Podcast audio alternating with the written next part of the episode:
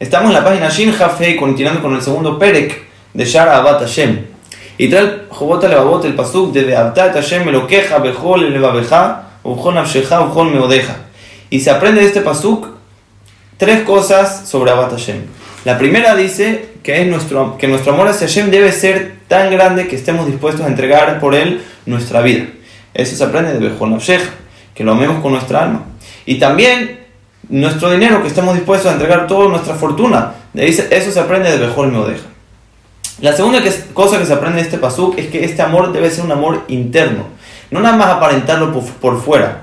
Por eso dice Bejol Levabja, que sea un amor del corazón, que venga de adentro. Pero por otro lado, a la vez que sea un amor que resalte y se vea y se note por fuera. Por eso dice el pasuk Bejol Meodeja, que viene de Meod, amarlo con un amor que sea un amor grande, que sea mucho amor que se note. Y la tercera cosa que se aprende es de que todo lo que lleguemos a amar, que esté relacionado con amor a Hashem. ¿Cómo puede ser, cómo podemos llegar a, relacionar todo el amor que tenemos con el amor a Hashem? Amando lo que es su voluntad que nosotros amemos. ¿Qué es lo que Hashem quiere? ¿Cómo Hashem quiere que nosotros utilicemos el amor? ¿A quién nosotros debemos amar según la voluntad de Hashem?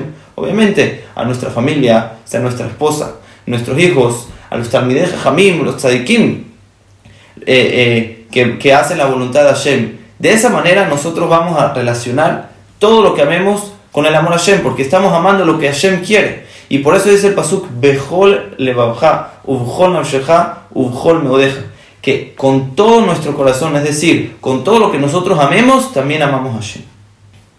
Quiere decir, según esto, que no solo está el concepto de hacer lo que hacemos, normalmente el Shem Shamay, es decir, comer y dormir, como está escrito en el Pasuk, Bejol de la Jeja Daeo, de que con todo lo que uno haga, ya sea cosas mundanas, cosas físicas que uno necesita hacer de por sí para mantenerse, que lo haga el Shem para poder estar fuerte y sano para servir a Shem. De aquí se aprende que también en la parte de los sentimientos de la persona, los sentimientos tienen que, tienen que ser el Shem Shamay, que yo ame a tal persona porque es la voluntad de Hashem y es lo que Hashem quiere.